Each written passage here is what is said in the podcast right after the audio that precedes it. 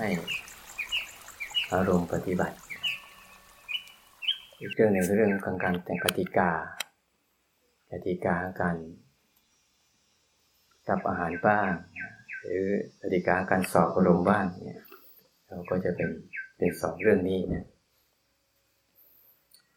แต่จะพูดเรื่องแรกก่อน เรื่องแรก ที่เราจะต้องทำความเข้าใจ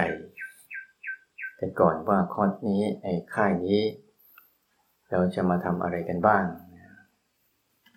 ที่วันก่อน ให้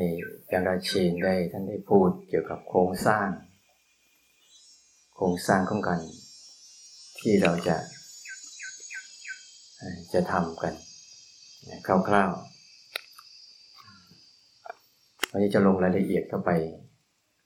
เพื่อเราจะได้รู้จัก รู้จักกระบวนการของการทำให้ให้ให้รายละเอียดเข้าไปอีกหน่อยนึงแล้วเราได้ไปฝึกฝึกกัน หลังจากฝึกกันแล้วก็จะมีการช่วงสอบอารมณ์ แต่สอบอารมณ์วันนี้ก็จะเปลี่ยนไป อาจจะนัดเป็นเป็นกลุ่มๆนะนัดเป็นกลุ่มๆวันนี้เอากลุ่มนี้กลุ่มหนึ่งถึงสิบจำตัวเลขของตนเองได้นะ แต่นะกลุ่มหนึ่งถึงสิบเนี่ยหรือสิบถึงยี่สิบเนี่ยยี่สิบถึงสามสิบเนี่ยเป็นกลุ่มๆไป แล้วอีกครั้งบางครั้งก็เอาเป็นกลุ่มของพระนะบางช่วง ก็เลยวันนี้ว่าจะได้ทำความเข้าใจเกี่ยวกับเรื่องตัวนี้ก่อนนะก็ไม่เป็นไร เราฟังเรื่องเกี่ยวกับคือกระบวนการขั้นตอนในการฝึก ที่เราตั้งใจทำก็จะมีสามขั้นตอนที่เราเราได้ศึกษา ขั้นตอนที่หนึ่งที่ว่าเป็นขั้นตอนของการถือภาษาง่ายๆ ที่จะมาจะใช้เขาอย่างขั้นตอนที่หนึ่งคือการฝึกออกขั้นที่ตอนที่สองการฝึกฝืน ขั้นตอนที่สามคือการฝึก เรียนรู้แล้วก็ปล่อยคืนนะเรียนรู้แล้วก็ปล่อยคืน พยายามเราจะพยายามปล่อยตัวเอง ให้คืนสู่ธรรมชาติให้ได้ แต่ในเบื้องต้นนี่เป็นขั้นตอนการฝึกออกก่อน เพราะบางครั้งเราต้องทำความเข้าใจว่า บางครั้งสภาพของตัว ตัวรู้ของเราที่มีอยู่เนี่ยนะ ที่มีอยู่ที่เป็นอยู่เนี่ย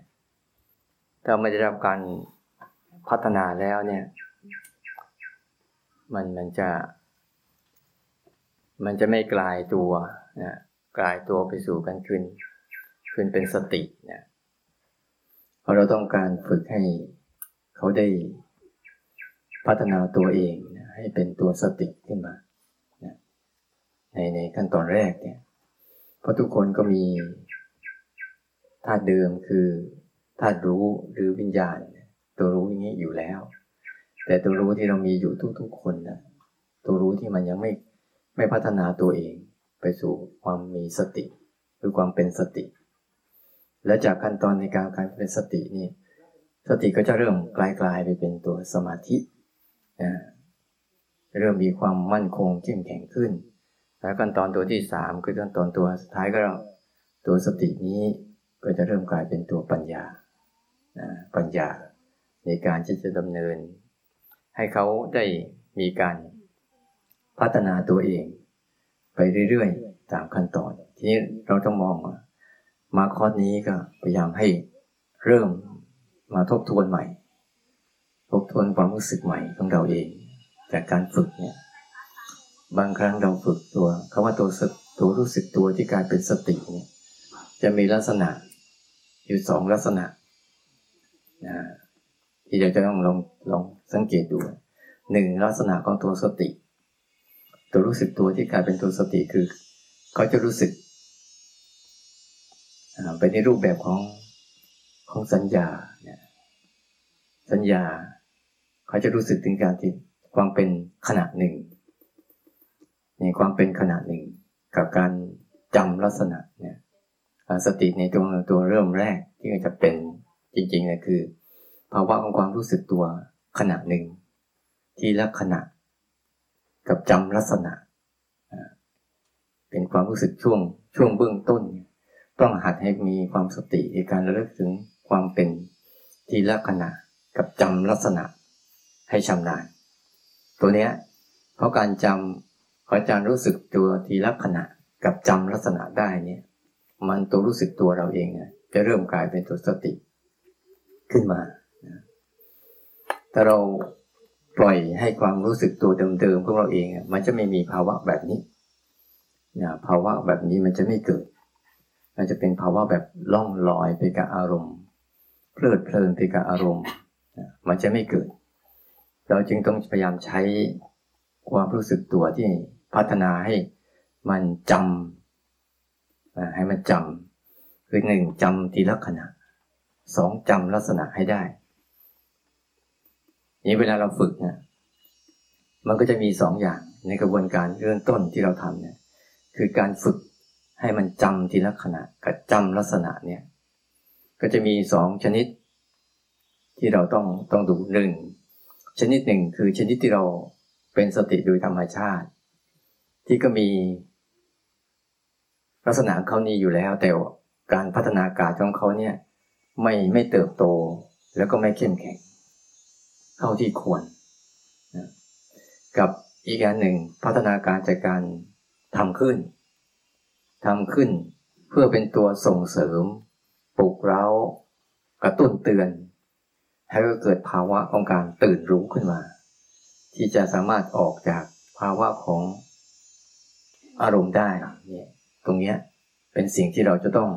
ทำความเข้าใจ เพอบางครั้งถ้าเราไม่ทำความเข้าใจแล้วเนี่ย บางทีเราทำความรู้สึกตัวไปแบบทำขึ้น พอมันทำขึ้นได้เต็มที่แล้ว พอมันจะเป็นไปแบบธรรมชาติปุ๊บเนี่ยเรากลับไปดึงเข้าลงมา ดึงเข้าลงมาสู่กระบวนการทำอยู่เรื่อยๆ ไม่เลิกทำเขาจึงไม่กลาย มันก็ยังไม่ไม่เข้าใจแบบการรู้แบบธรรมชาติ บางครั้งก็เลยตกไปฝากฝั่งของการ ประคอง ตกไปฝากฝั่งของการเพ่งจ้อง ตกไปฝากฝั่งของการไปกดดัน ตกไปฝากฝั่งของการรักษาสภาวะใดสภาวะหนึ่งไว้ ให้มันคงตัวอยู่ แต่พอสภาวะนั้นเหล่านั้นหายไปเราก็ผลขวายที่จะทำมันขึ้นมาอีก แต่ด้วยความเป็นจริงของทุก ๆ เรื่อง มันก็จะละลายตัวมันไปเองอีก อยู่เสมอเสมอ แต่เราไม่เข้าใจ เราก็เลยพยายามผลขวาที่จะรักษาให้เข้าคงอยู่เรื่อยๆ ทีนี้เรามาพูดถึงตัวประเด็นแรกก่อนว่าทำยังไงสธาตุรู้ของเราเองเนี่ยจะกลายเป็นสติ ในการจำทีละขณะให้ได้ก่อน นี่นี่คือประเด็นแรกแค่เขาจำสั้นๆ รู้สึกสั้นๆ รู้สึกกับสิ่งรอบๆตัวที่มันเกิดขึ้นสั้นๆ เราจะไม่รู้ยาวเราจะไม่รู้ยาว เพราะเหตุผลที่เราไม่รู้ยาวเพราะอะไร เพราะภาวะของอารมณ์ที่เราต้องการให้เขารู้สั้นๆนี่เพื่อให้เขาได้สัมผัสกับอารมณ์ปัจจุบันเราต้องเข้าใจอารมณ์ปัจจุบันดีๆนะเพราะอารมณ์ปัจจุบันนี่เป็นอารมณ์ที่สั้นๆเป็นขณะเดียว ต่างจากอารมณ์อดีตกับอารมณ์อนาคต อารมณ์อดีตก็เป็นอารมณ์ที่ยาว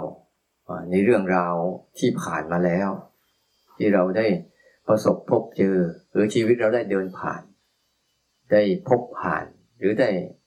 ลงเข้าไปเป็นไปร่วมไปมีความรู้สึกกับเขาทำตามบ้าง ปฏิเสธบ้าง ทะเลาะบ้าง หรือทยานอยากไปตามอารมณ์นั้นบ้าง ที่เขาเราเคยทำไปที่เป็นอดีตจนกระทั่งสั่งสมโอไปวิบาก ของจิตที่ต้องคอยตอบโต้ หรือคอยติดตาม หรือคอยสมยอมกับอารมณ์นั้นเรื่อยๆ เราเลยต้องว่า อดีตอารมณ์ของอดีตคือเรื่องที่ผ่านมาแล้ว กับอารมณ์ของอนาคตคือเรื่องยังมาไม่ถึง นี่เป็นอารมณ์ของอดีตอนาคตนี่จิตที่เราเคยคุ้นชินอยู่กับสองอารมณ์นี้แหละทำให้จิตเราได้นิสัย เวลาเกิดอารมณ์อะไรขึ้นมาปุ๊บเราก็จะดึงเรื่องอดีตกับอนาคต อดีตกับอนาคต มาทำจนจิตก็คุ้นชิน จนเป็นความเคยชินของชีวิต ที่จะต้องมีอะไรเกิดขึ้นมาปุ๊บก็ต้องใช้ความคิดนิสัยเดิมๆความคิดเดิมๆชุดคิดความคิดและอารมณ์เดิมๆเข้ามาตอบโต้ แล้วก็ต่อต้านหรือมีเหตุผล เราสังเกตดูเวลาเราทุกอย่างบางคนเนี่ย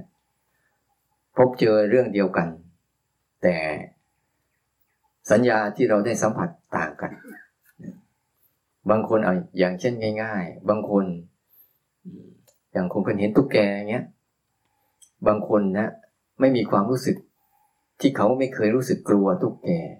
หรือขยับขยงตุ๊กแกเลย หรือเจอหนอนเจออะไรเนี่ยเขาก็จับเล่นได้อย่างสบาย แต่บางคนมีอุปนิสัยในการปลูกฝัง ถึงความกลัวเอาไว้เขาจะคิดในแง่ของความกลัว กลัวอันตราย กลัวมันกัดกลัวมันขยะขยงขึ้นมาทันที ทั้งที่สิ่งนั้นเป็นสิ่งที่พบเจอเหมือนกัน แต่คิดไม่เหมือนกัน จิตคิดไม่เหมือนกัน จิตตอบโต้ไม่เหมือนกัน จิตตอบโต้แตกต่างกันไปเลย นี่คืออุปนิสัยที่เราปลูกฝังไว้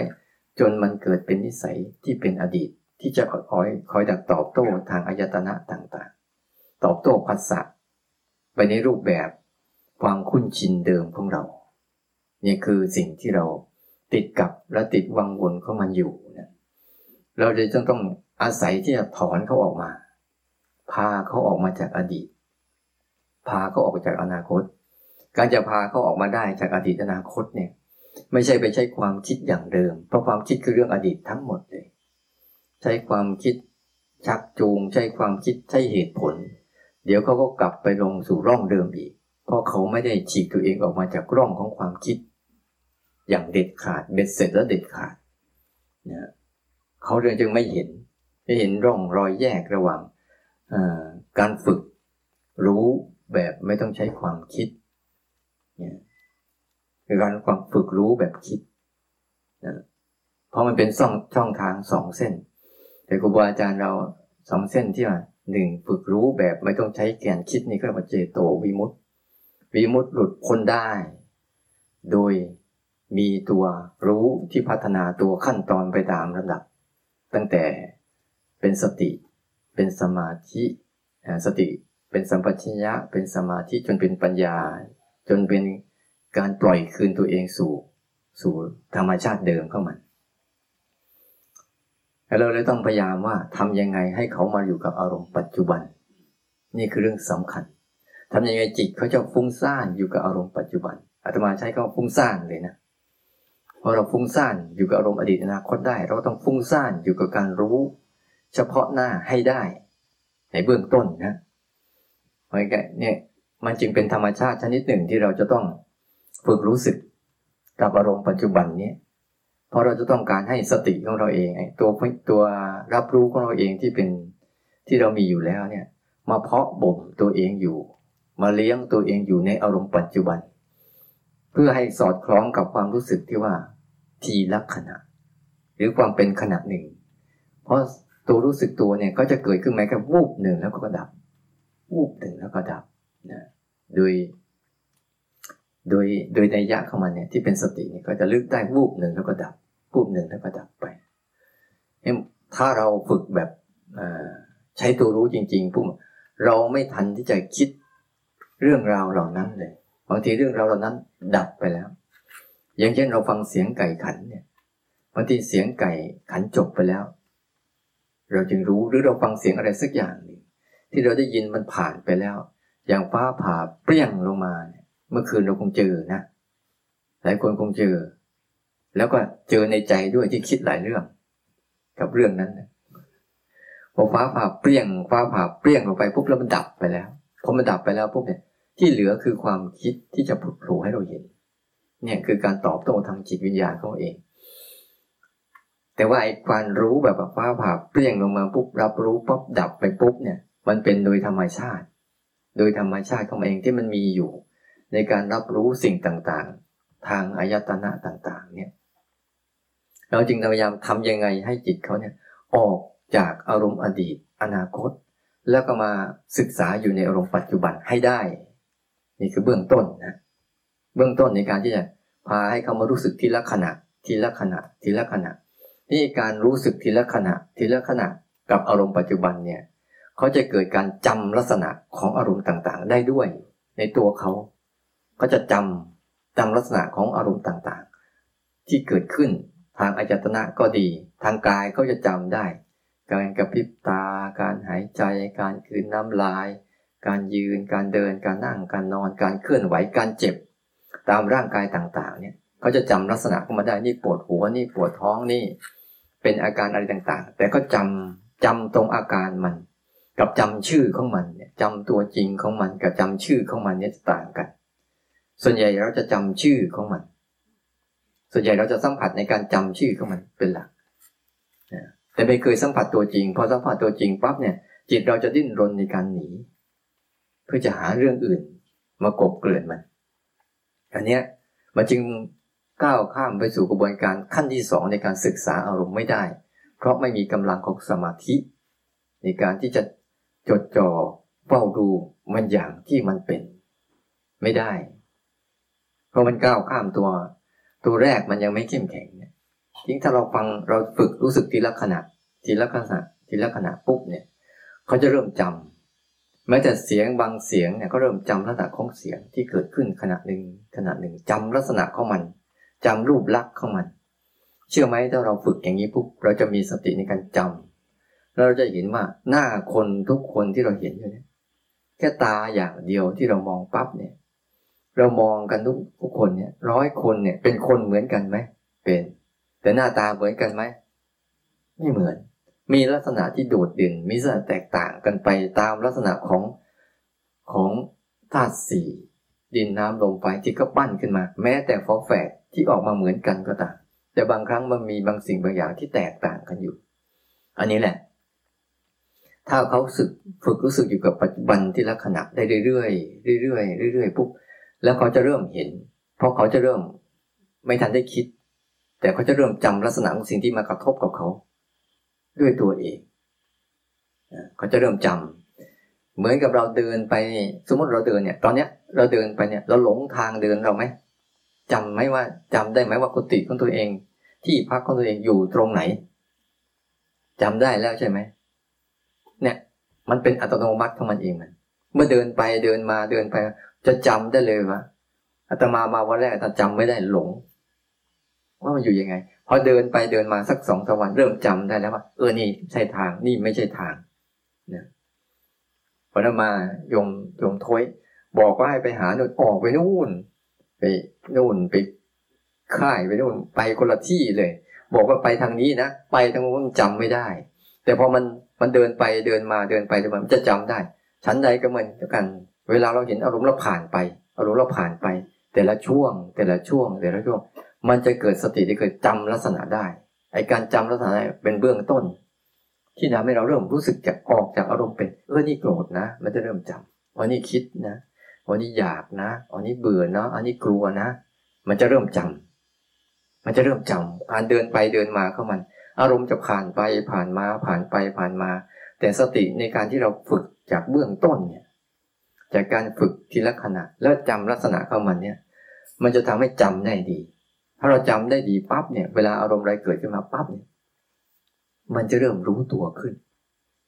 ไม่เหมือนเมื่อก่อน เมื่อก่อนมันหลงเข้าไป โกรธมาสิบทีสิบทีก็ยังไม่เคยรู้เรื่อง อยากมาสิบเที่ยวก็ยังไม่เคยรู้เรื่องคาว่ารู้เรื่องเนี่ย ไม่ใช่เข้าไปในเรื่องนะ ต้องจำให้ดีๆ รู้เรื่องนี่คือ รู้เรื่อง แต่ไม่ได้เข้าไปในเรื่อง มันเหมือนกับเราดูคนแต่ละคนแต่ละคนแต่ละคนนี่แหละ เขาจะเริ่มจำแต่เบื้องต้นเนี่ย ให้เขาหัดมาจำอารมณ์ปัจจุบันก่อน อารมณ์ปัจจุบันอยู่ที่ไหน นี่ อารมณ์ปัจจุบันคืออยู่ที่ฐานกายนี่ ฐานกายนี่ ฐานกายนี่จะเป็นอารมณ์ปัจจุบัน แต่ถ้าเป็นฐานจิตนี่ ส่วนใหญ่จะเป็นอารมณ์อดีตอนาคตซะเป็นใหญ่ซะเป็นส่วนใหญ่ เกือบทั้งหมดนอกจากเว้นตัวรู้ตัวเดียว ตัวรู้เนี่ยมันจะมีหน้าที่อยู่ในปัจจุบันนอกนั้นตัวอารมณ์ทั้งหมดเนี่ยจะเป็นตัวอดีตอนาคตตลอด จึงเราจึงต้องใช้อารมณ์ฐานกายเป็นหลักนะเพราะว่าฐานกายเนี่ย เรามีร่างกายก็จริงอยู่ตาก็อยู่ที่ร่างกาย หูก็อยู่ที่ร่างกายจมูกก็อยู่ที่ร่างกาย ลิ้นก็อยู่ที่ร่างกาย ถ้าเราไปเดินจงกรมหรือสร้างว่าให้มันฟุ้งซ่านกับการรู้พวกนี้ไปเลย ไม่ต้องกลัว บางคนนะกลัวจะประคองอยู่กับตัวเคลื่อนไหวอย่างเดียว ประคองอยู่กับเท้าอย่างเดียว เพราะกลัวหลุด กลัวหลุด แล้วก็พอหลุดจากนี้ไปเป็นไงฟุ้งซ่านไปกับความคิดต่ออีก เราลองให้มันฟุ้งซ่านไปกับการรู้แบบนี้ดูซิอะไรมากระทบปุ๊บรู้ปล่อยทบปุ๊บรู้ปล่อย รู้ตามที่เขาเป็นบ่อยๆ นี่เรียกว่า เบื้องต้นให้มาจำฐานกายให้แม่นแม่นจำลักษณะสิ่งที่เกิดกับกายให้แม่นแม่นจำมันเฉยเฉยรู้มันเฉยเฉยไม่ต้องไปทำอะไรเนี่ยเพราะว่าฐานกายทั้งหมด ฐานอายตนะอัตาหูจมูกลิ้นกายเนี่ยแล้วก็ส่วนนี้เป็นโซนของอารมณ์ปัจจุบันทั้งนั้นเลย เราลองดูสิ ถ้าเราลืมจากตรงนี้ไปปุ๊บเนี่ย เราจะเข้าไปในอดีตอนาคตในการจำแบบเนี้ยพอมันจำได้บ่อยๆ เข้าบ่อย ๆ เข้าอะไรมากระทบปุ๊บเนี่ย มันจะทำให้ตัวสติของเราเนี่ยตื่นขึ้นมาได้ง่าย ๆ อันเนี้ยตื่นขึ้นมาง่าย ๆ อันนี้เป็นสติแบบธรรมชาติ สติแบบธรรมชาติคืออะไร ทุกอย่างมากระทบกับเราก่อน แล้วค่อยรู้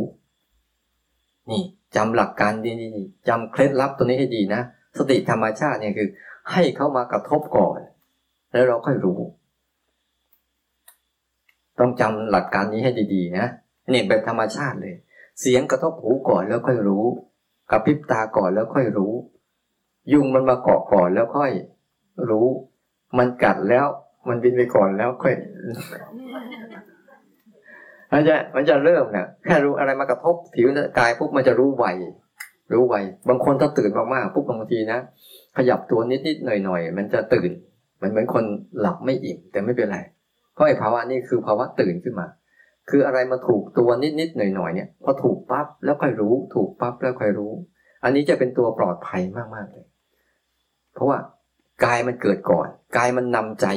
ภาษาอย่างเงี้ยกายมันนำใจอายตนะมันนำใจ เสียงได้ยินก่อนแล้วค่อยรู้ ตาเห็นภาพก่อนแล้วค่อยรู้จมูกได้กลิ่นก่อนแล้วค่อยรู้ลิ้นรู้รสก่อนแล้วค่อยรู้ กายมันเกิดการสัมผัสอะไรก่อนแล้วค่อยรู้ นี่เรียกรูปนำนาม รูปนำใจนะรูปมันจะนำไปก่อนนำไปก่อน แล้วใจรู้ตาม รู้ตาม อันนี้จะปลอดภัย แต่มันจะเป็นความรู้สึกแบบธรรมชาติเลย แล้วสิ่งนี้จะเกิดกระทบกับเราตลอดเวลา ตลอดเวลา แล้วจะเป็นแบบสบายๆแบบง่าย ๆ แล้วก็จะรู้แบบเฉพาะที่มันมาเกิดขึ้นดับไปดับไปมันเลยว่าสองประเด็นแรกเนี่ยทำให้มันชำนาญหนึ่งทีละขณะสองจำลักษณะ และให้อาศัยอารมณ์ปัจจุบันไว้เป็นหลัก ตรงนี้นะคือฝากฝั่งที่เรา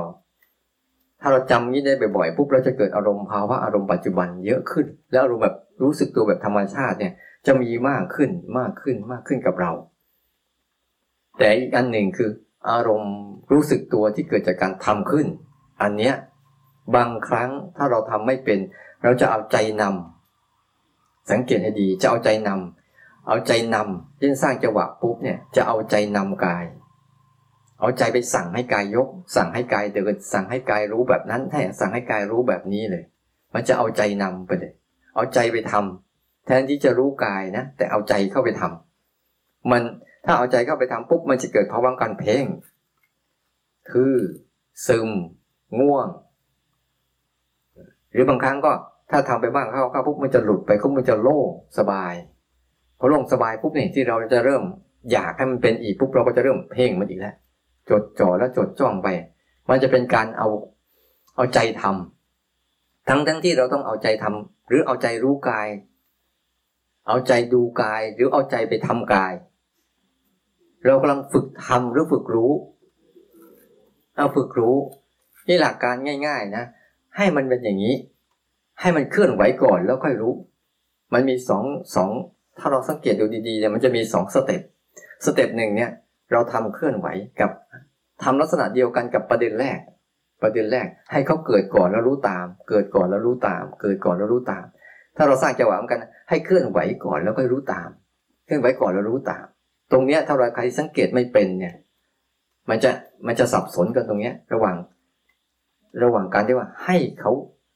ให้กายมันแสดงตัวก่อนแล้วค่อยรู้ แสดงตัวก่อนแล้วค่อยรู้ แสดงตัวก่อนแล้วค่อยรู้บางทีเราสร้างจังหวะไปสร้างจังหวะมาปุ๊บเราเกิดการกระทำมากนะเกิดกระทำมากขึ้น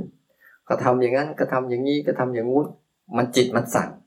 มันสั่งให้ทำมันแทนที่จะนั่งดูเฉยๆว่ากายมันจะทำอะไร กายจะเป็นอะไร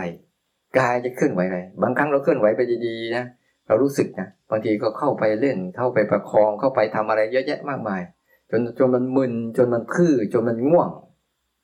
จนมันซึม บางคนซึมจนกระทั่ง เห็นแล้วโอ้โหถามเขาเมื่อก่อนไม่เป็น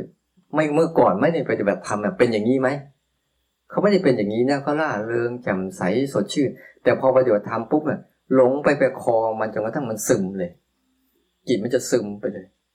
วิธีแก้คืออะไรหยุด หยุด หยุดมัน แล้วก็หัดมารับรู้เล่นๆรับรู้เล่นๆรับรู้เล่นๆแล้วเวลาเราสร้างจังหวะไปปั๊บหรือเดินจงกรมไปปั๊บเนี่ยพยายามรับรู้ส่วนส่วนอื่นไปด้วย วิธีแก้คือ ให้มารับรู้สองส่วนเนี่ยส่วนที่ ส่วนที่ มันเป็นส่วนที่ว่า มันเกิดขึ้นมาก่อน แล้วเราค่อยรู้ตามไปด้วย กับเราทำขึ้นแล้วรู้ไปด้วย เพื่อจะได้แบ่งแบ่งความสมดุลกัน ไม่ให้มันจมไปกับการกระทำมากเกินไป หรือถ้าเราปล่อยให้มันรู้แบบธรรมชาติ มันก็จะเตลิดเปิดเปิงจนกระทั่ง ไม่ค่อย ไม่ค่อยรู้ หลงไปกับอารมณ์เกินไปเนี่ยเราใช้สองตัวนี้มาปรับทำด้วย แล้วปล่อยให้ทำรู้แบบธรรมชาติด้วยควบคู่กันไป เพื่อความชำนาญของตัวเนี้ย มันจะได้รู้ ลักษณะกับเกิดทีละขณะเข้าใจประเด็นนะสองประเด็นเนี้ยคือเราต้องการให้ให้ตรงนี้ก่อนนี่คือเบื้องต้นเราจะต้องพาให้เขาเข้าใจตรงนี้ให้ได้ก่อน ไม่งั้นเขาจะอยู่ในฝากฝั่งของความคิดตลอดเลย ออกจากความคิดไม่ค่อยได้ แล้วก็จมไปกับความคิด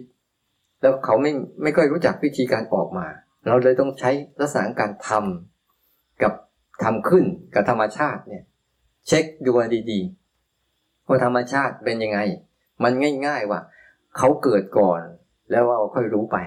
ไม่ต้องไปกลัวว่ารู้ไม่ทัน ไม่ต้องไปกลัวรู้ไม่ทัน ดีกว่าเราไปทำให้มันรู้ ถ้าเราไปทำให้มันรู้มากเข้ามากเข้าเนี่ย จิตเราจะ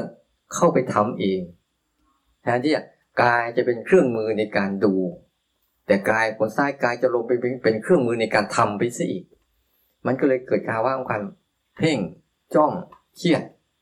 แต่ถ้าปล่อยไปเตลิดเปิดเปิงก็ไปอีกดังนั้นเราต้องใช้สองสองส่วนเนี้ยมาผสมกันบางครั้งบางคนเดินจงกรมไป เดินจงกรมไป เริ่มกับพริบตาบ้าง เดินจงกรมไปรู้คืนน้ำลายบ้าง เดินจงกรมไปรู้ลมมากระทบบ้างเนี่ย มันจะผสมกันเลยระหว่างการเดินจงกรมรู้ที่เท้า กับบางครั้งไปรู้ว่าตามันกระพริบก่อนแล้วค่อยรู้ รือเดินจงกรมไปปุ๊บลมวูบมากระทบตัวเองก่อนแล้วค่อยรู้เนี่ยมันจะผสมกันไป มันจะไม่เข้าไปลึก แต่คนไหนที่เคยเจอสภาวะแบบสงบสงบอะ จะรู้สึกว่ามันไม่ค่อยชัด ตัวเนี้ยคือปัญหา เขาจะรู้สึกมันไม่ค่อยชัด มันไม่ค่อยแจ้ง มันไม่ค่อยชัดเจนเหมือนอย่างที่เขาเคยได้เลย เขาจะพยายามไปทำให้มันชัดอีกนี่ไปติดอีกชัดไม่ชัดอยู่นั่นแหละ ชัดกับไม่ชัดแต่คือสภาวะคืออารมณ์หนึ่งเท่านั้นเองที่เราต้องรู้มันอย่าไปติดมัน เพราะถ้ามันชัดจริงทำไมมันหายไปล่ะ ถ้ามันเป็นตัวรู้จริง ๆทำไมมันไม่เป็นอย่างนั้นตลอดล่ะ อันนี้คือคือขั้นตอนเบื้องต้นนะเราต้องจำสเต็ปตัวนี้ดีๆก่อนว่าสเต็ปเบื้องต้นเนี่ยพาใจออกก่อน โดยใช้หลักการในการตรงเนี้ยให้ชัดๆว่าหนึ่งต้องรู้ ให้เกิดสติให้ได้คือ ทีละขณะกับสองจำลักษณะสามใช้อารมณ์ปัจจุบันเป็นฐาน ก็เลยเราต้องใช้ฐานกาย ฐานกาย เพราะฐานกายนี้ไม่มีอดีตไม่มีอนาคต อุปสรรคของมันอีก ตัวนี้อุปสรรคมันคืออะไร อุปสรรคมันคือนิวรณ์นี่แหละ ชอบมั่ว พวกเราได้ไปค่อยชัดเจนมันชอบมั่ว อุปสรรคมันก็ไม่ต่างจากนิวรณ์นี่แหละ มันก็จะนิวรณ์พวกนี้มันก็จะเป็นอุปสรรคข้ามัน ความเผลอความเพลินบ้าง ความฟุ้งซ่านบ้างพูดง่าย ๆ คืออุปสรรคมันคือ กลุ่มของอารมณ์ข้างในทั้งหมดเลย ความคิดนึกอะไรต่างๆ เนี่ยที่มันตอบเป็นที่มันมีความคิดมัน มันจะคอยกวนให้เราลืมตรงนี้เข้าไปเล่นกับเขาเรื่อยๆแล้วเราไปทำอะไรกับเขาได้ไหมไม่ได้ ไม่ได้ เราปฏิบัติธรรมทั้งหมดจำดีๆ จะเป็นอุปสรรคมากมายแค่ไหนก็ตาม เรายิ่งไปทำเขานะ เขายิ่งได้คะแนน เขายิ่งได้คะแนนนะ ยิ่งไปทำอะไรกับเขาเนี่ยเขายิ่งได้คะแนนเพิ่มนะ ยิ่งถ้ามันง่วงมาโมโหกับความง่วง เขายิ่งไปตัวที่สองตัวโทสะไปอีก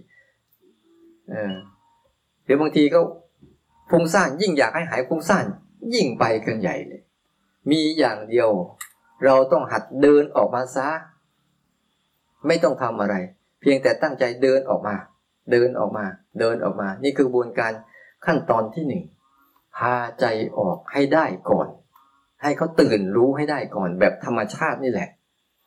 ไม่ต้องอะไรมาก แบบธรรมชาติสบายๆนี่แหละไม่ได้มีอะไรมาก ถ้าถ้าจิตเขาเริ่มคุ้นชินกับการรู้สึกตัวแบบธรรมชาติ แบบธรรมชาติคือมีภาวะต่างๆ เกิดขึ้นก่อนแล้วรู้ตาม เกิดขึ้นก่อนแล้วรู้ตาม บางครั้งก็มีความคิดเกิดขึ้นแวบหนึ่ง แล้วเรารู้ตามแค่นั้นพอถ้าจำหลักการดีๆ เอาแค่นั้นพอ อย่าเกินนี้ อย่าเกินนี้ เดี๋ยวก็ไปห้ามตัวเองไม่ไม่ให้เกินอีก บอกอะไรไปก็จะไปทำกันอยู่นั่นแหละบอกให้ไปรู้ไปดูเฉยๆจะชอบไปทำเนี่ย มันจะเกิดปัญหา แบบให้มันแค่นั้นพอแค่ร้อนรู้ร้อน เย็นรู้เย็นกระพริบตารู้กระพริบตา ถ้าเราจำจำความรู้สึกสั้น ๆ ในเบื้องต้นของสติได้มันจะเป็นอย่างนี้จริงๆ คือจำทีละขณะขณะเนี่ยมันจะแค่รู้สั้น ๆ จริง ๆ เลย ปุ๊บหาย ปุ๊บหาย ปุ๊บหาย ปุ๊บหาย มันจะเห็นการเกิดและดับบ่อย ของสภาวะที่มากระทบกับเราเนี่ย ดับไปบ่อย ดับไปบ่อย บางครั้งมันเจ็บขาเนี่ยบางทีมันเหมือนเจ็บยาวๆนะแต่ไม่ มันจะเกิดวุบหนึ่งวูบหนึ่งวูบหนึ่งวูบหนึ่งมันจะเป็นภาวะไปเรื่อยๆ อันนี้คือคือกลุ่มของช่วงแรกที่เราต้องไปทำให้ได้ พากันตื่นออกมาให้ได้ และตื่นออกมาแบบธรรมชาติ สัมผัสสติแบบธรรมชาติให้เป็น เพราะตัวนี้จะเป็นสติที่จะพัฒนาตัวเองต่อ แต่สติตัวการทำขึ้นเนี่ยจะวกอยู่ในวังวน เดี๋ยวได้อารมณ์ดี เดี๋ยวไม่ดี เดี๋ยวโล่งโปร่งเดี๋ยววุ่นวาย เดี๋ยวชัดเจน เดี๋ยวไม่ชัดเจนก็จะวนกันอยู่นี่ที่ทำขึ้นนะเดี๋ยวก็พอจะชัดเจนบางทีเครียดเพ่งจ้องจนกระทั่งมึนหัว พอโล่งได้ โอ้ สบายแล้ว นี่ พอสบายปุ๊บไปติดอันไหน ติดเพราะว่าสบายแล้วให้สังเกตดูว่าถ้าสติธรรมชาติเกิดขึ้นปุ๊บเนี่ยอายตนะจะเปิดด้วย ตาหูจมูกลิ้นกายเนี่ยจะเริ่มชัดเจนมากขึ้น ฟังเสียงจะได้รับยินเสียงเยอะขึ้น ตานี่จะเห็นอะไรนี่ชัดเจน หูได้ยินอะไรนี่มากมายหลากหลาย ความเมื่อก่อนไม่เคยได้ยินเสียง จะเริ่มแผ่กว้าง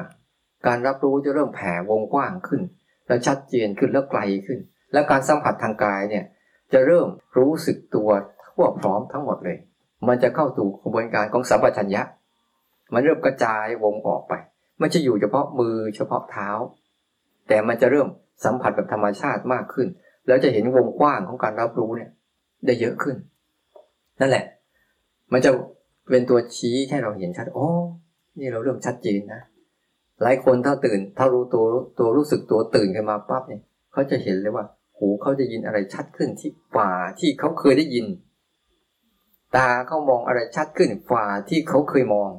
จะเห็นใบไม้เห็นอะไรต่างๆ เห็นรายละเอียดของมันอย่างชัดเจน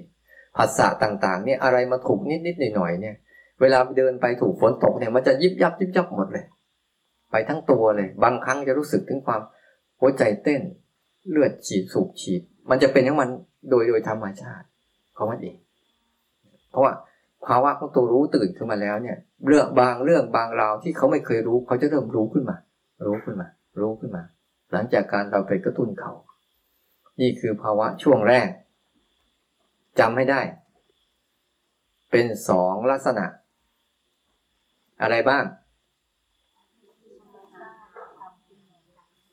เออเนี่ยธรรมชาติกับทำขึ้นสองลักษณะ อุปสรรคมันคือนิวรณ์พยายามพยายามอย่าจมกับอารมณ์นะ แล้วก็สติคือตัวทีลักษณะก็คือตัว จำลักษณะนี่คือประเด็นแรกนะที่เราจะไปทำกัน เดี๋ยวก็ไปจำเดี๋ยวเนี่ยไปจำคำพูดอาตมาไปทำอีกเนี่ยแต่ไม่พูดก็ไม่ได้ มันก็มั่วอยู่นี่อีกอะก็เลยปัญหาอย่างนี้ยคือจำหลักจำหัวข้อหลักๆว่าทิ้งมันเลย นะทิ้งมันเลย แล้วก็ไปทำต่อมาเข้าสู่กระบวนการที่สองกระบวนการที่สองเนี่ย เมื่อเราทำได้สักพักหนึ่งแล้ว มันจะเริ่มไอ้สติที่เริ่มเกิดขึ้นมาปุ๊บเนี่ย มันจะเริ่มรู้อะไรแบบเริ่มมีอุเบกขามากขึ้น สังเกตดูมันนะพฤติกรรมของมันที่จะตอบโต้กับอารมณ์เนี่ยมันจะลดลง มันจะเริ่มลดลง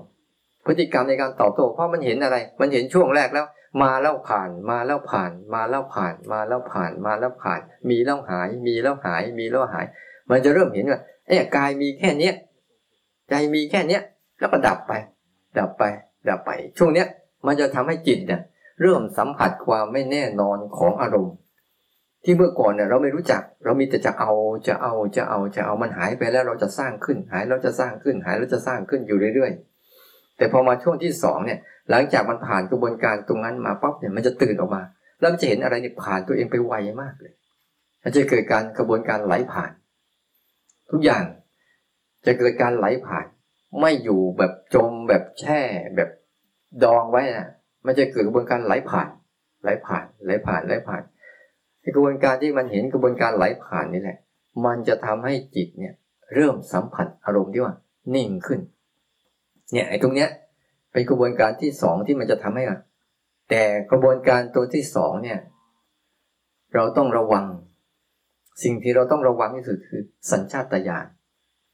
สัญชาตญาณในการตอบโต้เนี่ยแค่เดินตีนกระทบพื้นแหละแค่เนี้ยแล้วมันเย็นๆแค่เนี้ย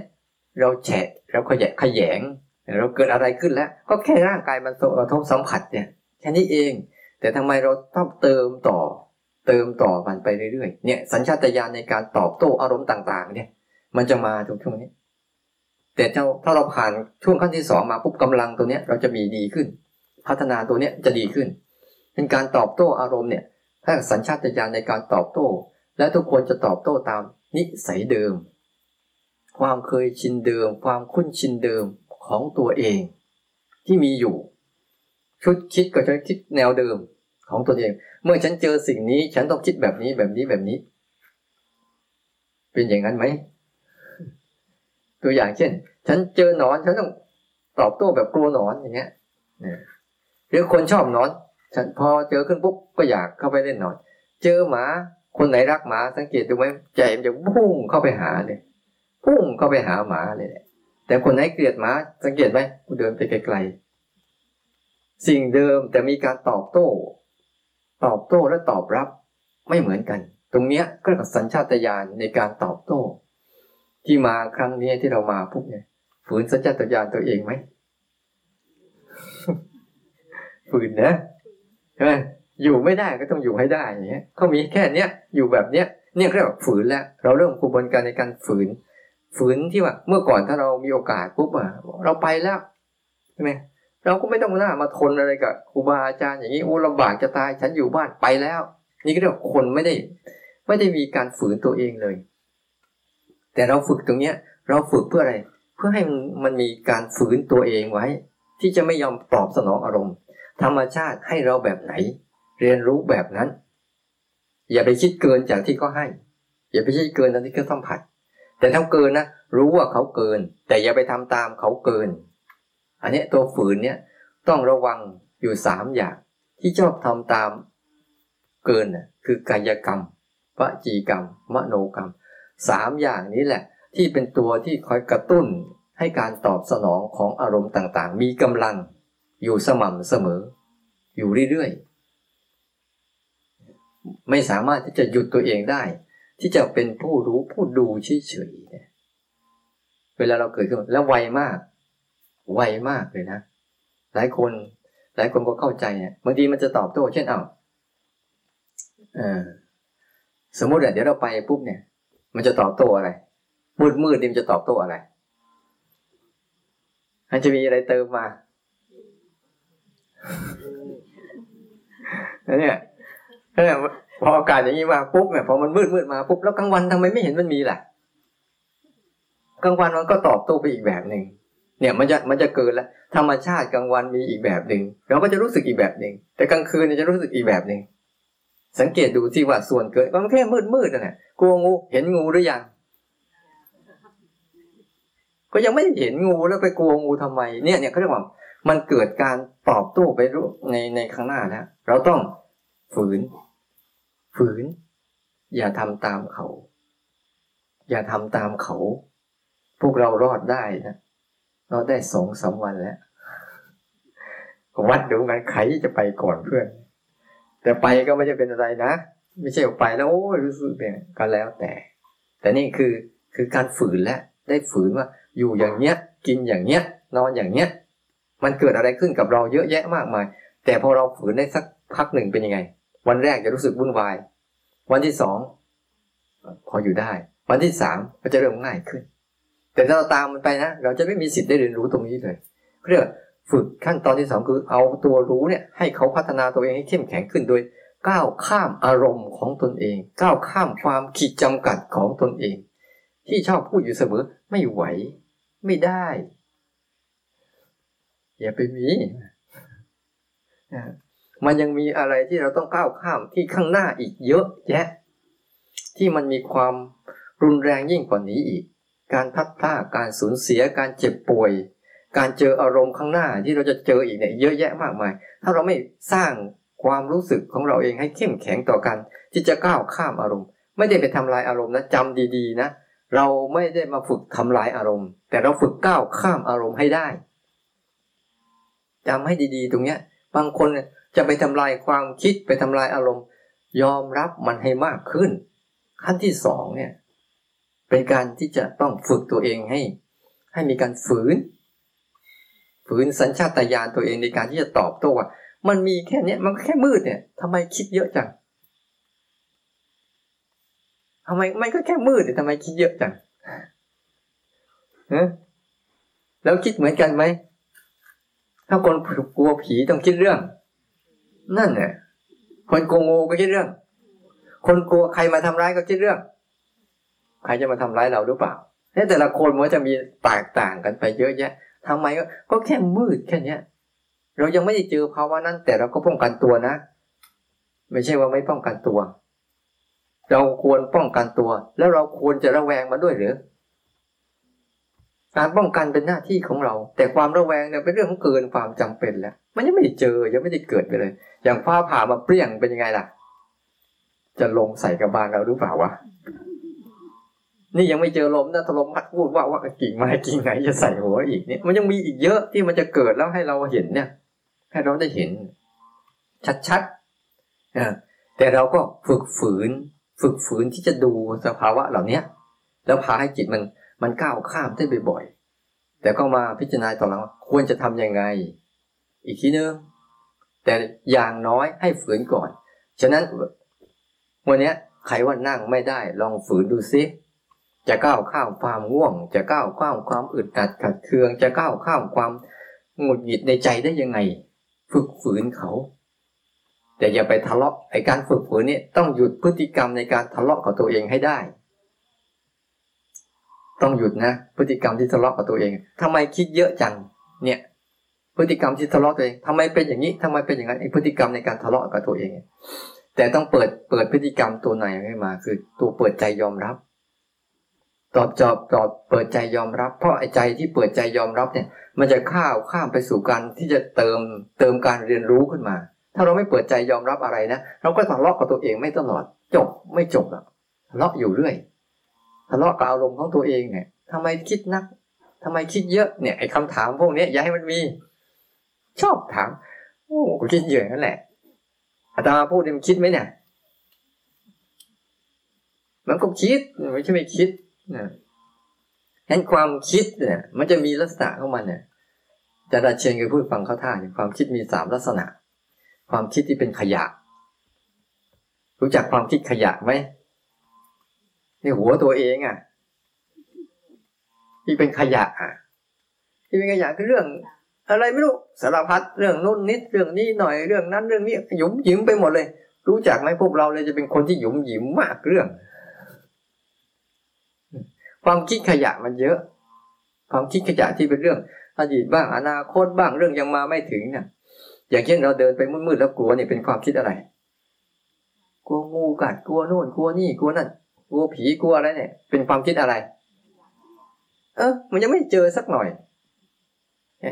เนี่ยความคิดที่เป็นขยะเนี่ยมันจะเยอะเลยแต่ความคิดที่ที่เป็นเรื่องที่เราต้องทำคืออะไรอ้าวเดินไปมืดๆเนี่ยเราต้องทำอะไรบ้าง นี่เป็นความคิดที่เราต้องทำแล้วต้องมีไฟฉายไหมระวังตัวไหมเดินแต่ละก้าวนี่เป็นยังไง อันนี้เป็นความคิดที่ต้องทำนะเพราะความคิดที่ต้องทำเป็นความคิดเฉพาะหน้า เรื่องที่กำลังเกิดขึ้น เป็นการวางแผนเฉพาะหน้า หรือบางครั้งเป็นเรื่องการวางแผนการงานนี่เป็นเรื่องอีกหนึ่งเป็นความคิดที่เราต้องใช้ต้องใช้มัน แต่ใช้แล้วถ้าเราจบไม่เป็นนะจะกลายเป็นความคิดขยะไปอีก เออ มันจะกลับกันไปกลับกันมาเนี่ยถ้าถ้าจบไม่เป็นอะเดี๋ยวเดี๋ยวกลายเป็นเป็นขยะอีกแล้วอย่างเช่นระวางแผนงานไว้สักเรื่องหนึ่งปั๊บเดี๋ยวสักพักหนึ่งเอาเวียนอยู่นั่นแหละเวียนอยู่นั่นแหละไม่จบสักทีเนี่ยเริ่มเป็นขยะแล้ว แล้วเราต้องให้มันจบเป็น จบเป็นแล้วจบแล้วต้องกลับมาที่ไหน กลับมาที่ฐานปัจจุบันต่อ ฐานเดียวนี้ต่อ ตัวนี้เป็นตัวเป็นตัวที่พา ถ้าเราฝึกตัวขบวนการตัวแรกเป็นนะมันจะพาใจออกเป็น พาใจออกเป็น พาใจออกเป็น พาใจออกเป็นแล้วเวลาเราไปทำอะ มันก็เป็นแล้วแต่ว่าเนี่ยพอความคิดตัวประเภทที่สามคือบางครั้งเรา เราเคยไม่มีปัญหาในใจอะไรสักอย่างหนึ่งที่คาใจอยู่อะ เดินไปเดินมา โอ้คิดตรงนี้ วันนี้คิดไม่ออกอะ พอทิ้งเรื่องนั้นไปแล้วไปกินข้าวบ้างไปนู่นไปนี่บ้างอ้าวมันต้องทำอย่างนี้เองนี่หว่าอันนี้ก็เป็นความคิดที่เป็นความความคิดที่ตอบปัญหาให้ใจเราได้ตอบปัญหาชีวิตเราได้นี่ถ้าเราฝึกมากๆเข้า โดยเช่น ยิ่งเราฝึก ฝึกแบบฝึกแบบรู้เนี่ย เดี๋ยวพอมันเข้าใจปุ๊บมันจะตอบปุ๊บปุ๊บปุ๊บปุ๊บให้เราเลย มันจะเป็นการตอบปัญหาให้เราเลย เอ๊ะ อันนี้คืออะไร อันนี้คืออะไร นี่คืออะไร มันจะบางทีมันจะตอบให้เราเข้าใจได้เลยถ้าช่วงไหนมันมีกำลังพอจังหวะมันพอดีพอดีปุ๊บมันจะตอบคำถาม สงสัยเรื่องอะไรมันจะตอบตอบตอบตอบตอบแล้วก็จบไป บางคนไม่เข้าใจก็ไปยึดอีก มันไม่มีอะไรยึดนะ นี่ก็คืออันหนึ่ง อันตัวที่สองช่วงที่สองเป็นช่วงการฝึกฝืนเนี่ยนะฝืนสัญชาตฝืนสัญชาตญาณหนึ่งแล้วโดยการระวังมีศีลเพิ่มขึ้น แล้วมันจะเริ่มมีสมาธิเมื่อเริ่มตรงนี้ปุ๊บมันจะเริ่มมีสมาธิในการดูได้เฉยๆสังเกตนะมันก็มีอารมณ์กวนเหมือนเดิมมาแหละ แต่ใจเราก็เหมือนกับใจเราเนี่ยเริ่ม รู้จักรองร่องรอยในการแยกตัวเองออกมาแล้วเออนั่นคือส่วนอารมณ์นี่คือส่วนของรู้ มันจะเริ่มแยก เนี่ย ส่วนอารมณ์ก็มีทั้งสองฝากฝั่งฝากฝั่งของรูป คือร่างกายนี่ก็เป็นไปตามหน้าที่ของเขากระทบผัสสะที่แค่นั้นแหละ ร้อนคือแค่ร้อน เย็นคือแค่เย็นหิวคือแค่หิว เจ็บคือแค่เจ็บปวดคือแค่ปวดเมื่อยแค่เมื่อยเท่านั้นเองไม่มีอะไรมาก ร่างกายเขาก็ทำไปตามหน้าที่เขากระทบเหตุการณ์ไปตามหน้าที่เขา ใจก็แค่คิดก็รู้ว่าคิดพอ เนี่ยเขาจะเริ่ม ตัวเนี้ยมันจะเป็นกำลังของตัวสมาธิ สมาธิผสมด้วยอุเบกขา เฉยมากขึ้น เฉยมากขึ้น เฉยมากขึ้น ไปเอาแค่นี้ก็พอมั้งพอขั้นตอนที่สองเนี่ยเขาเริ่มลดวิธีการ เริ่มลดวิธีการ เริ่มลดเจตนาลง บางทีเนี่ยถ้าขั้นตอนที่แรกเราฝึกพาออกเนี่ย เราจะมีวิธีการเดินหน้า ถอยหลัง ถอยหลังเดินหน้าอะไรก็แล้วแต่ มันจะเยอะแยะมากมายเลย แต่พอเข้าขั้นตอนที่สองปุ๊บเนี่ย มันจะทำแบบอันเนี้ยอยู่อย่างนี้แหละมึงจะเบื่อจะเซ็งจะอะไรก็ช่างมันจะทำอยู่อย่างเดิมอย่างเดิมพวกมัน มันไม่ไม่ค่อยลด มันไม่ค่อยเพิ่มวิธีการแล้ว แล้วปล่อยให้ธรรมชาติทำงานเขาก็จะเดินเข้าไปเฉยเฉยเฉยเฉยเฉยไปไอ้พวกนั้นเขาก็จะทำงานเข้าไปไอ้นี่ก็จะเดินเข้าไปเฉยเฉยเขาจะเริ่ม เริ่มลดวิธีการ เริ่มลดกระบวนการ เริ่มลดเจตนาที่จะต่อสู้และตอบโต้ได้ที่เพียงแต่ดูมันเฉยๆรู้มันเฉยๆรู้มันเฉยๆแต่ไอ้พอรู้มันเฉยๆปุ๊บสติธรรมชาติเนี่ย การรู้สึกตัวแบบธรรมชาติเนี่ย มันจะมากขึ้น มากขึ้น มากขึ้น มากขึ้น การทำงานแบบธรรมชาติเนี่ยจะทำไอ้สติรู้สึกตัวแบบธรรมชาติจะทำงานได้มากขึ้นมากขึ้นเรื่อยๆพอมันเริ่มเริ่มจากใช้สติธรรมชาติเนี่ยมันจะเริ่มทำมากขึ้นแล้ววิธีการลดลดรูปแบบลงลดสเต็ปลง ลดการการใช้อุบายต่างๆ ลงไป แต่มันเป็นความอิสระในใจใจจะสบาย ทั้งที่มีอารมณ์เยอะแยะ แต่ใจจะสบาย อันนี้พอมาปุ๊บเนี่ย มันจะเริ่มกระบวนการที่สามคือเริ่มเปิดใจในการเรียนรู้ ใจจะไม่ทำอะไรเลย จะไม่ค่อยไม่ทำอะไรเลยกับสภาวะต่างๆ เลย จะปล่อยให้สภาวะต่าง ๆ เนี่ยแสดงตัวของมันตามหน้าที่มันจะแสดงไงก็แสดงไปมันจะโกรธแค่ไหนปล่อยมันโกรธไป มันมันเป็นขนาดนั้นเลยนะเอามันโกรธโกรธไปเลยมันโกรธไปเลย อยากจะทำอะไรทำไปเลย แต่คาว่าทำไปเลยเนี่ยคือในใจมันทำอารมณ์มันทำนะ แต่ใจไม่ได้ทำด้วยนะ มันจะเหมือนกับคนที่นั่งดูเขาชกมวยกันเนะ่ยมึงชกกันไปเลยนะกูจะดู จะดูมึงจะใครจะชนะ ใครจะแพ้ ไม่เกี่ยว ไม่เกี่ยว ตรงเนี้ยมันจะเป็นขั้นตอนของปัญญา ปัญญาจะเริ่มเห็นว่า แต่ละเรื่องเกิดมาเนี่ย มีองค์ประกอบด้วยอะไรบ้าง เนี่ย มันจะเป็นเรื่องมันด้วยการดูเฉยๆนี่แหละ มันจะเริ่มค่อยๆสาว สาวสาวสาเหตุของมันเอง บางช่วงมันจะสาวสาเหตุมันเองมันมันจะเกิดอะไรขึ้นเนี่ยมันจะดู ดูองค์ประกอบของเรื่องต่าง ๆ นี่คือขั้นตอนที่ว่ามันจะเกิดกระบวนการล้างใจ ล้างใจว่าเรื่องราวฉันในฉันขึ้นโกรธขึ้นมาได้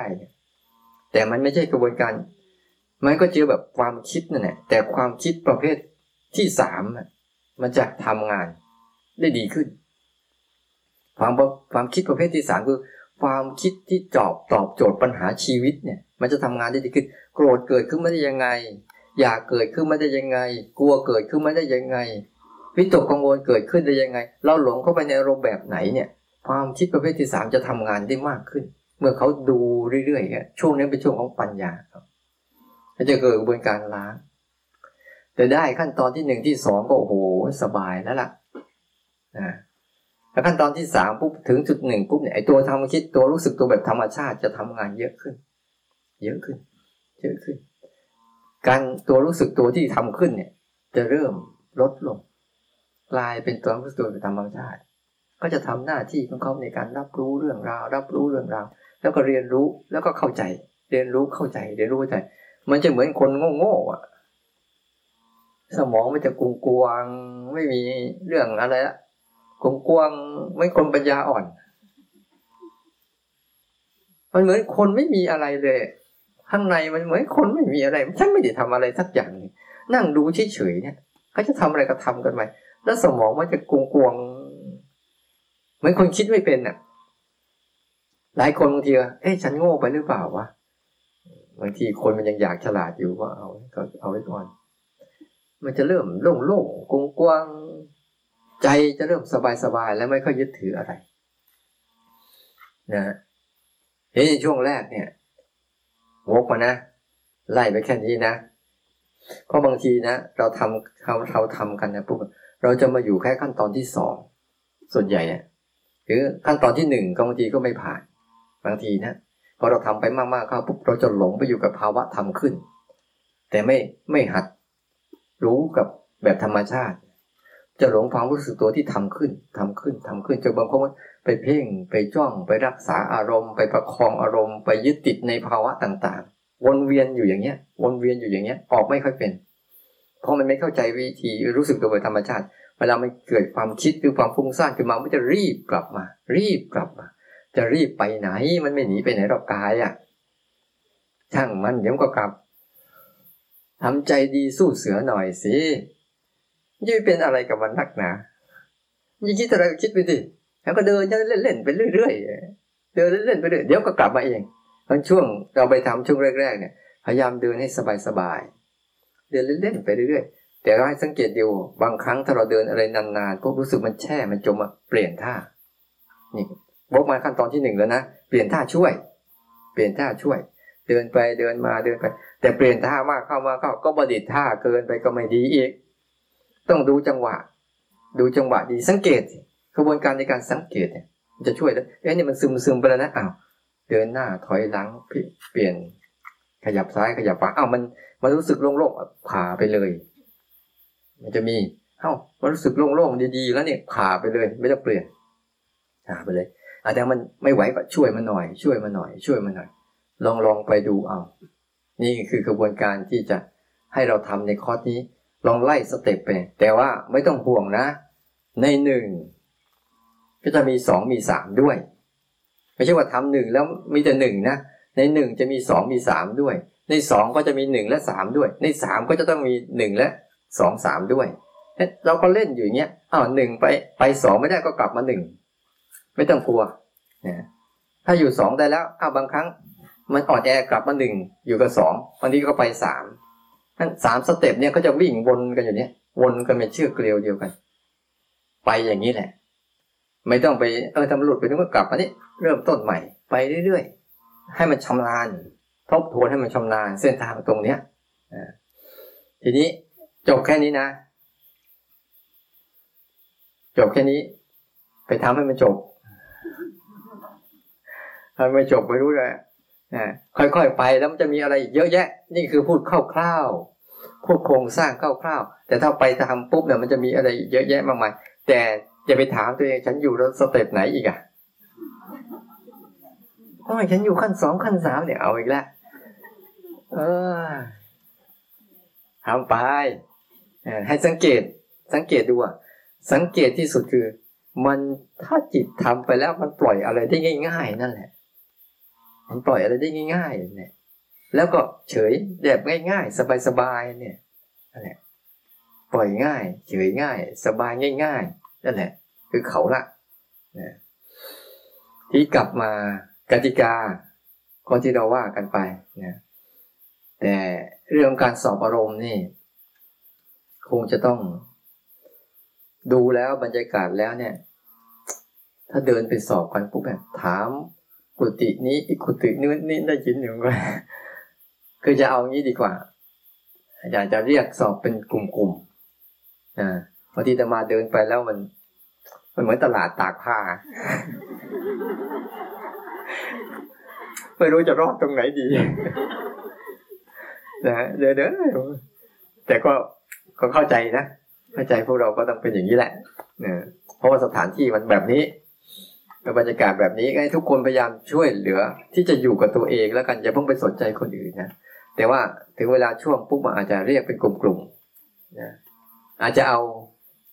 ที่นี่หรือที่นู่นดี ก็ดูอยู่กันนะบางทีอาจจะเอาที่กุฏิอาตมาตรงโน้นก็ได้ หรือบางครั้งถ้าไม่สะดวกฝนตกอาจจะมาที่นี่ก็ได้ อาจจะเรียกเป็นกลุ่มกลุ่มกลุ่มละสิบคน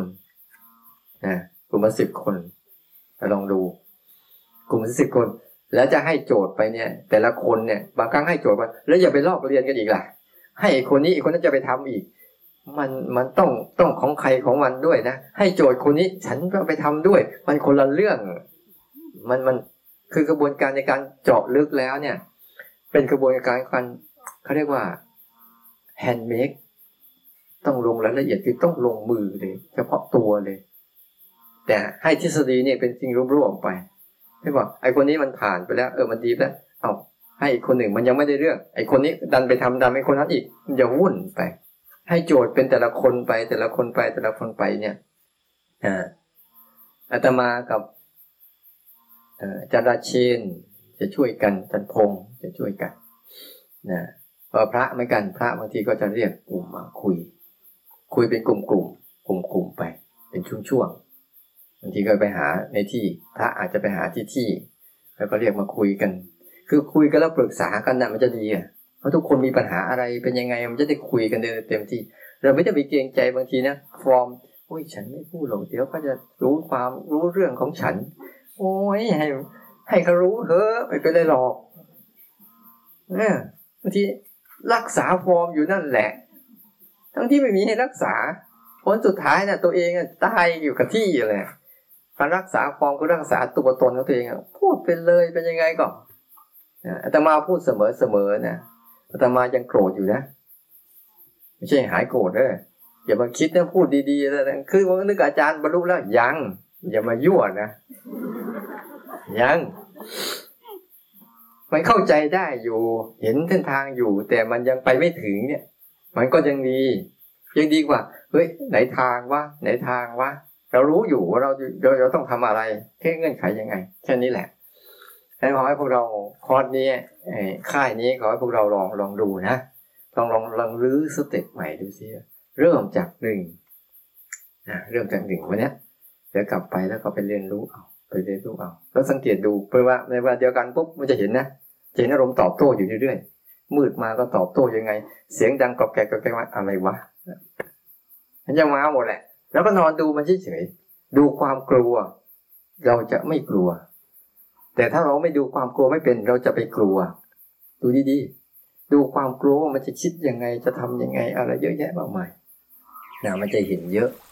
ให้เราได้ได้ได้เข้าใจกันก็ขออนุโมทนา